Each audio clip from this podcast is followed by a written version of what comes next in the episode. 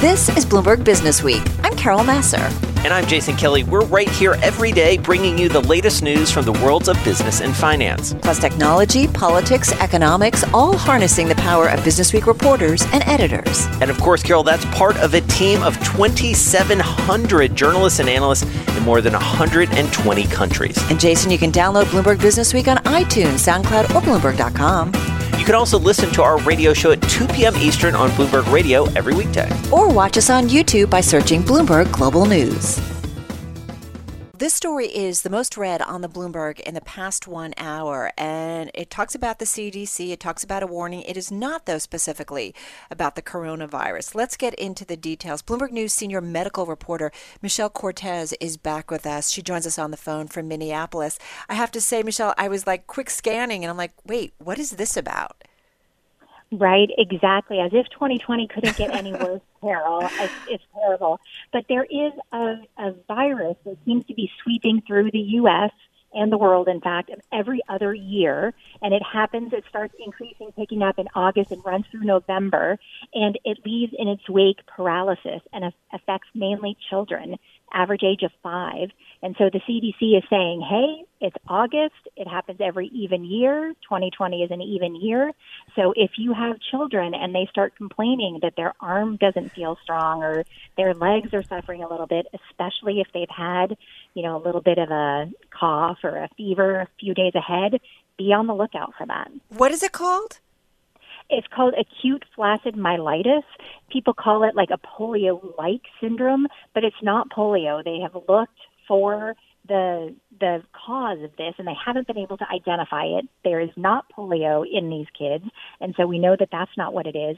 They think it's an enterovirus. It's called mm. D68, and they see higher levels of that viral infection, but it's hard to catch because as we're seeing with testing with coronavirus, right. it's just difficult to catch it. Right. So what there it's kind of a warning to parents, especially amid with everything else that's going on. And and it's very important that you do kind of catch it early, correct?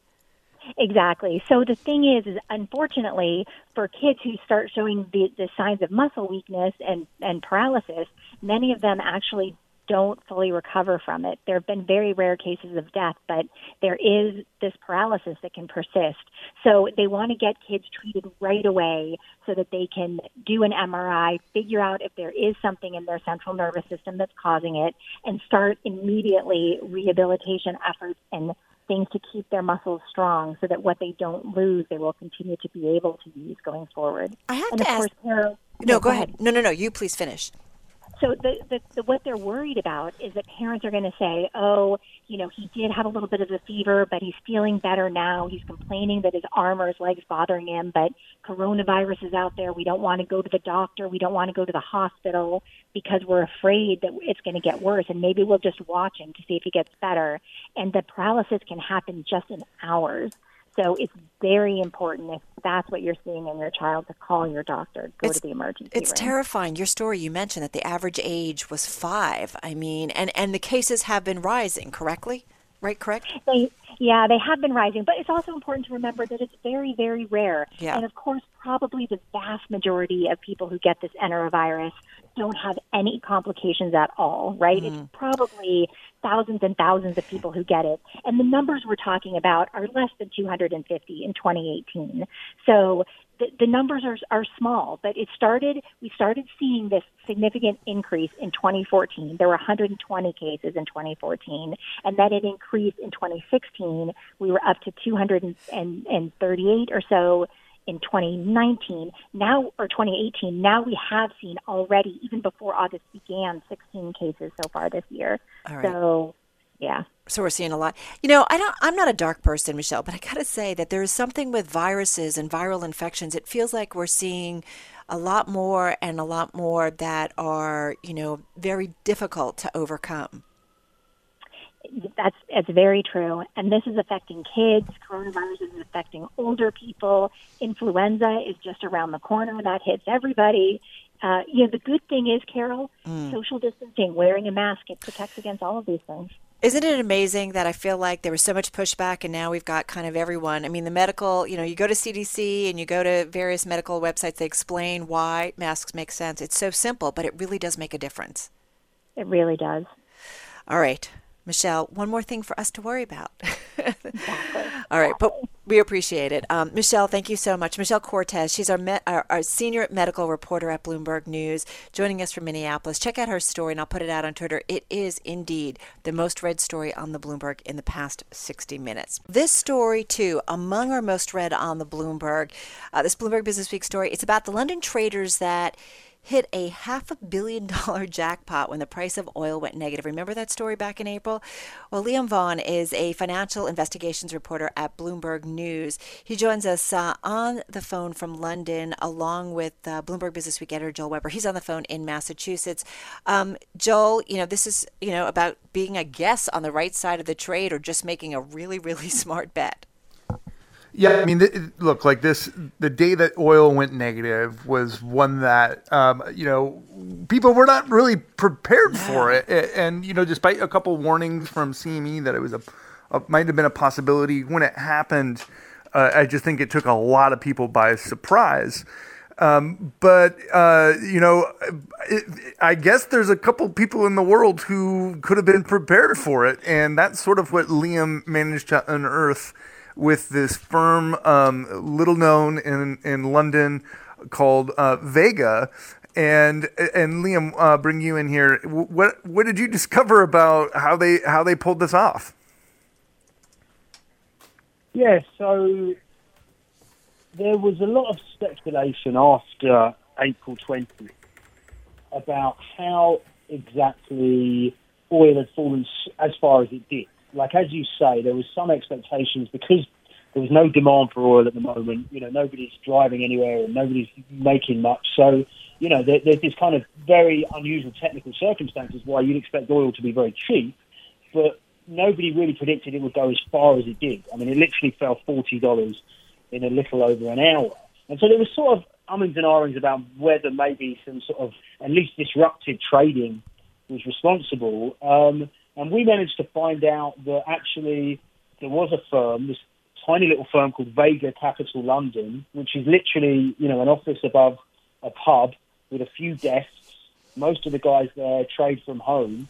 Um, they're predominantly ex-pit traders, you know, quite kind of grizzled, long in the tooth veterans of the oil market, um, who, you know, a lot of times used to buy and sell oil using hand signals, have managed to stick it out uh, and then this particular day, uh, owing to these, you know, unprecedented swirling movements in the market, we're on the right side of this trade and, and managed to, to, to bag half a billion dollars, which, you know, considering the size of the firm, and I think, you know, considering their normal earnings capacity, is just an incredible sum it's mind blowing. And I love how you say in your story, Liam, you know, this is a company, as you said, most of them are working from home. There's not a lot of information, and that their website, the company website, has remained under construction on LinkedIn since it was founded a few years ago, right? So it, there's not a lot known about this firm.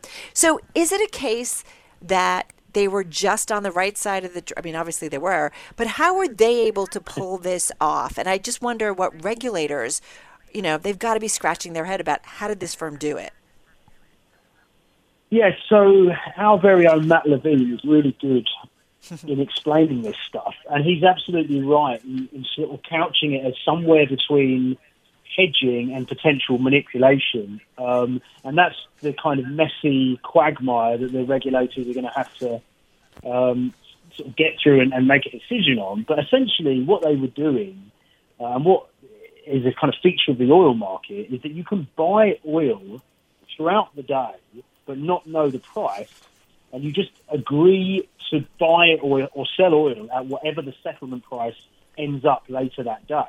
So what these canny guys did, knowing that um, we were likely on a very downward day, is they bought up as much oil uh, in this kind of what's called the trade at settlement market as possible, which meant that they were committed to buying thousands of barrels of oil at whatever the price was at 230. But then throughout the day, they're also selling oil uh, to kind of offset their position. And, uh, you know, according to our sources, they were selling very aggressively in unison uh, in the last kind of, you know, period of the day, few minutes really of the day. And they, their trading coincided with a complete exodus of buyers uh, and it contributed, you know, to this massive downward fall in the market.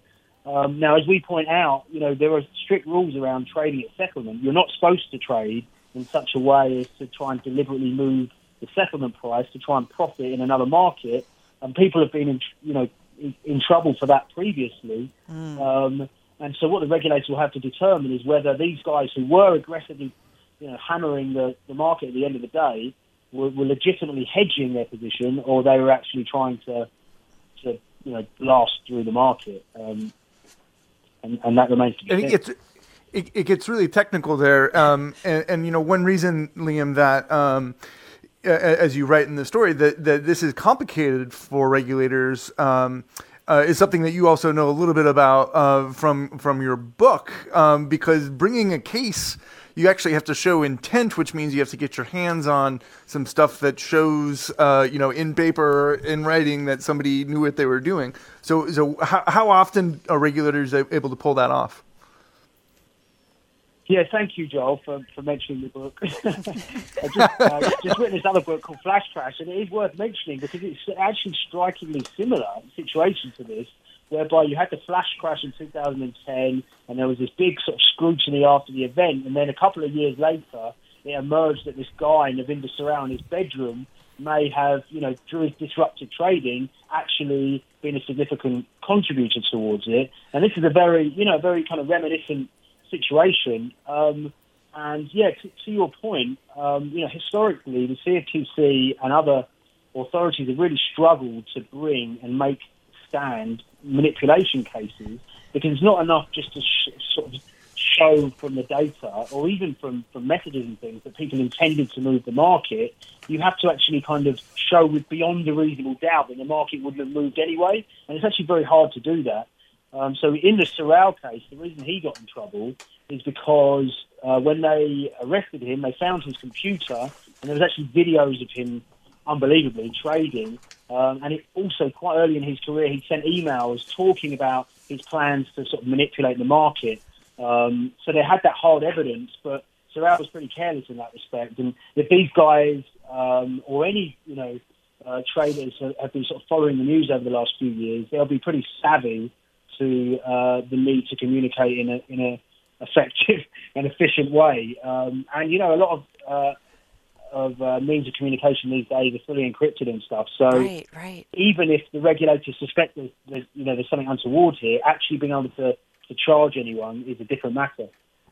Well, it's pretty incredible. And as sophisticated and complicated and even with all the regulations we have to see this kind of a trade it's it's pretty remarkable. Um, liam thank you so much. Really appreciate it. It is as we said among our most read stories on the Bloomberg. Uh, Liam Vaughan, our financial investigations reporter at Bloomberg News, joining us on the phone from London, along with Joel Weber, editor at Bloomberg Business Week. He's on the phone from Massachusetts. And do check out Liam's book, Flash Crash A Trading Savant, A Global Manhunt, and the Most Mysterious Market Crash in History.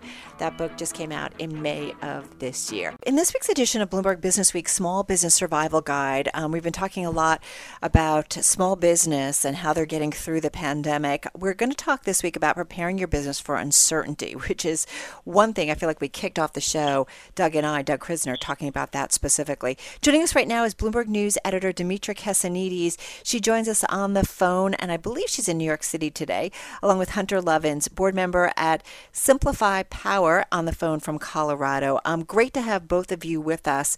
Um, let's kick it off because you've been, you know, tracking small business uh, for us week to week. Tell us a little bit about um, the thinking on this week's topic because I do feel like the one thing people are certain about is that they just don't know about the rest of the year and really 2021. Exactly. Um, it's true. And, you know, what was compelling about this, especially to Nick, we've talked to him before also, Leiber, uh, when he first met the folks at SimpliPhi Power, they are makers of sustainable, safer batteries based in California. We've written about them before.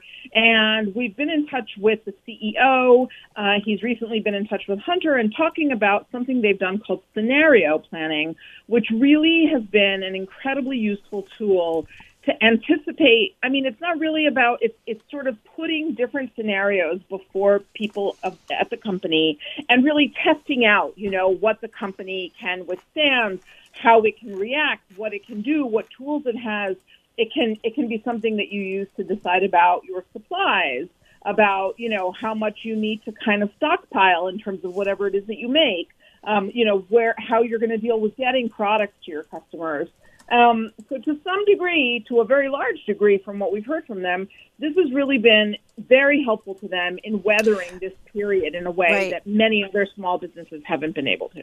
So, Hunter, come on in on this. And, you know, it's so timely because tomorrow I'm getting ready to talk to, we have uh, a group of CEOs that we regularly talk to as part of our Bloomberg Live breakaway group. And they're all wondering about reopening and what their, you know, second half talk, you know, looks like. And this whole idea of scenario planning, I think, fits right into this. Tell us a little bit about what you guys did and how, it, and how it really helped you. It's the most powerful tool I'm aware of to for a business to figure out how to deal with uncertainty. It's in effect an over the horizon look at what might be coming at you, which then enables you to test your strategy against a variety of mutually inconsistent but plausible possible futures. The goal being to find a strategy that, as Royal Dutch Shell, which invented this discipline, calls a no regrets strategy. and it's a process that I help companies go through in a very short period of time. At SimpliPhi, we took, uh, I showed them a PowerPoint presentation the evening before, then it took about four hours the next day. They involved basically everybody in the company. And even if you got no value out of the scenarios, just getting everybody in the company together and surfacing your assumptions is an incredibly good way to engage your employees. In this case, the initial time we did it, November last year, the crew was not being terribly imaginative in terms of what could go wrong. And I said, guys, get a little wild and crazy. What if we had a pandemic? And Catherine Von Burg, the CEO, looked at the ceiling, rolled her eyes.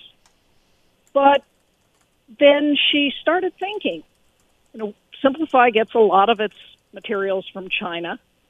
What if there were a pandemic? What if our supply chains broke down? What if it came here? How would we keep the company operating? And so she started putting in place the mental capacity so that when in December word started coming out of China that there's this weird disease that's killing people, she went into overdrive. And as a result, uh, the company's profits this year are up about 30% over last year.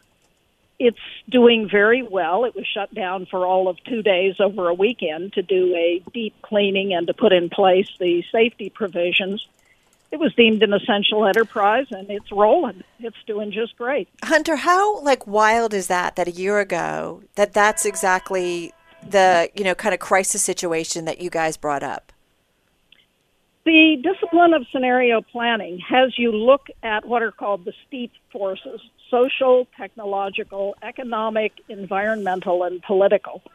What's really happening out there in the world where you might want to think about what's the impact of this going to be on your company?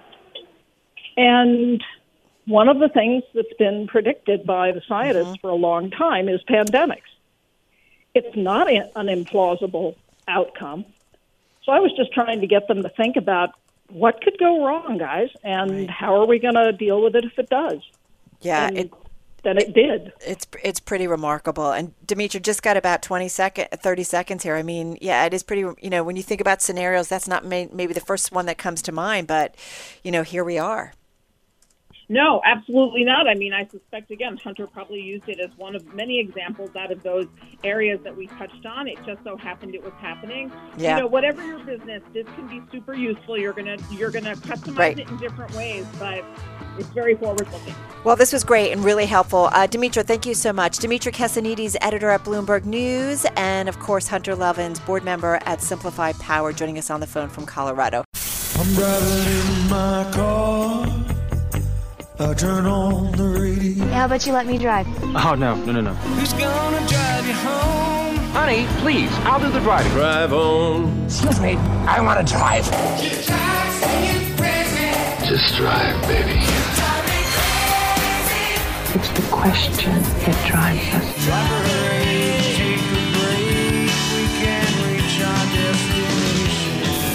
Is the drive to the close That funky music will drive us till the dawn. on Bloomberg Radio. All right, you are listening to Bloomberg Business Week. Jason Kelly and Carol Massar. Forgot where I was for a second. Uh, it's been that sort of day. It's been a disruptive sort of day, Carol Massar. So I that's why we're going to talk about disruption in the stock market, disruption in stocks, and maybe some disruptive names. Happy to have with us Prabha Ram. She is portfolio manager for American Century Investments, joining us on the phone from New York City. Prabha, really nice to have you with us. Thank you for having me, Jason and Carol. So, disruption certainly has been the name of the game here in 2020. How do you approach it as an investor? Because you have, I believe, and keep me honest here, you look after the Focus Dynamic Growth Strategy Fund uh, for American Century, and we've had uh, maybe not so much focus, but we certainly had a lot of dynamism and maybe even some growth in this market. Yeah, so yes, um, I do uh, co-manage the Focus Dynamic Growth Fund, and this is a fund where we try to keep the names limited, Jason, so 30 to 45 names. But what we're focused on is early to rapid growth phases uh, for companies, and that automatically leads to innovation and disruption, just like you pointed out. And disruption comes in several sizes and shapes. Uh, we all think about e commerce. Most of us are not going to stores anymore. We buy more online. And uh, we've had reports that, you know, three years worth of growth has been squeezed into three months. And apparently, in e commerce, the McKinsey report tells you that it's 10 years worth of growth in three months. So, uh, just astounding numbers there. But um, disruption is not just in technology, uh, it also is in traditional industries, it is also in uh, you know, healthcare, for example. So we look at disruption pretty much across the board, if you will. Yeah, I just want to point out too. I mean, the fund, the American Century Focused Dynamic Growth Fund that you co-manage, um, Amazon, Alphabet, and Tesla are among the top holdings. The fund has returned nearly 22% on average annually in each of the past five years, putting it in the 98th percentile for funds in that category. So it's really been a top performer. And you do look at the holdings, and they are companies that we know. How often are you guys, since you seem to kind of keep it down to a core portfolio, how long do you kind of hold on to something that gets into um, into to one of the holdings? So, you know, back to what I said, you know, we're looking at companies in the early and rapid growth phases. And uh, I will touch on uh, Google and Amazon, you know, that are not particularly early, but, you know, Mm. we'll talk about that. So, however, so since we get in early, we hold for long periods of time. So historically, it's been an average holding period of about five years. Um, because we want to stay with these names and you know see them grow and you know get there early obviously um, so back to your question on um, you know google and amazon so these are not technically new companies but still uh, you know rapid growth phase uh, amazon for example you know with the online retail their dominance there and obviously the trend towards e-commerce has uh, accelerated here and not just that, but to start this whole AWS, um, you know, which really was a product that was focused internally, um, right? So their servers ran on this product and they made it available to the world. So, so we don't sit out names just because of their age. We just look at their innovation cadence and whether that leads to growth for our investors. Um, and so Amazon fits that bill. Google the same way. They're very dominant in the digital market, but over in the 20 plus years that they've been in business, uh, they've had uh, you know 20% type growth um, in the top Right. line throughout that time. So obviously they fit as well, and uh, you know they're obviously disrupting the digital advertising market, but also they have investments in YouTube, Right. you know, uh, Android, Waymo, and and you know, and the list goes on. So, disruption, as you well know, and we talk about a lot on this show, doesn't just come in the form of technology companies. Boston Beer, uh, the maker of Sam Adams, that's one uh, that you have held over the years. Tell us about that and this, the disruption and how it manifests uh, in the beer business.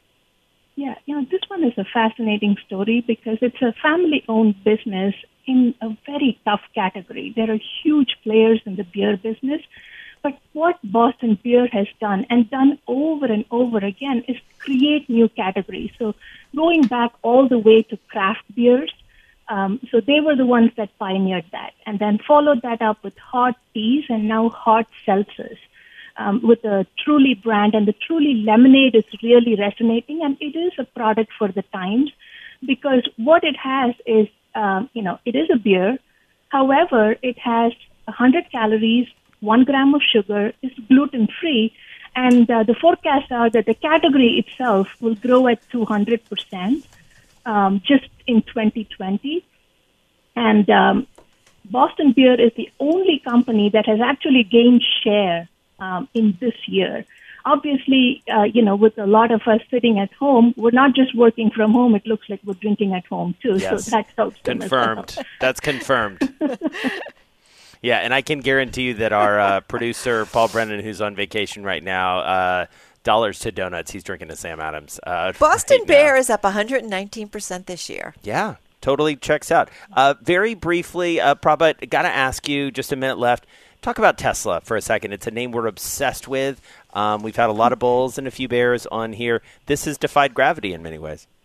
Yes. So, you know, Tesla is, you know, textbook disruption, if you will, um, you know, just because the whole concept of electric vehicles, and not just electric vehicles, but the entire um, supply chain and actually engineering it at scale globally. So, and then that's the first. And the second thing is this is the first automobile which is a software first model. In other words, if there is a fix, more often than not, it's coming over the air versus having to drive somewhere to get your car serviced. And then the third thing is, you know, it's not just disruption in the car, the battery itself. However, it's also disruption in the way the go to market with the, you know, direct to customer, no dealerships. And then we can talk about autonomous vehicles, you know, the car, trucks, tractors, the energy storage that doesn't get a lot of airtime. But uh, it's just, you know, it's kind of a disruption packaged, I believe. every So point, That's why we own it, you know, that's why we own it. However, you know, of course, the uh, controversy and the their side of the argument has to be acknowledged as well. Uh, Right. That being said, you know, uh, the innovation is there, and that's why we hold the stock. Absolutely. All right. Well, we really appreciate your time. Thank you so much. Prabha Ram, Portfolio Manager for American Century Investments, looking after the Focus Dynamic Growth strategy. She's the co manager of that fund. Joined us on the phone from New York City. Thanks so much for listening to Bloomberg Business Week. Download the podcast on iTunes, SoundCloud, Bloomberg.com, or wherever you get your podcasts. And of course, you can always listen to our radio show at 2 p.m. Eastern on Bloomberg Radio or watch us on YouTube by searching Bloomberg Global News.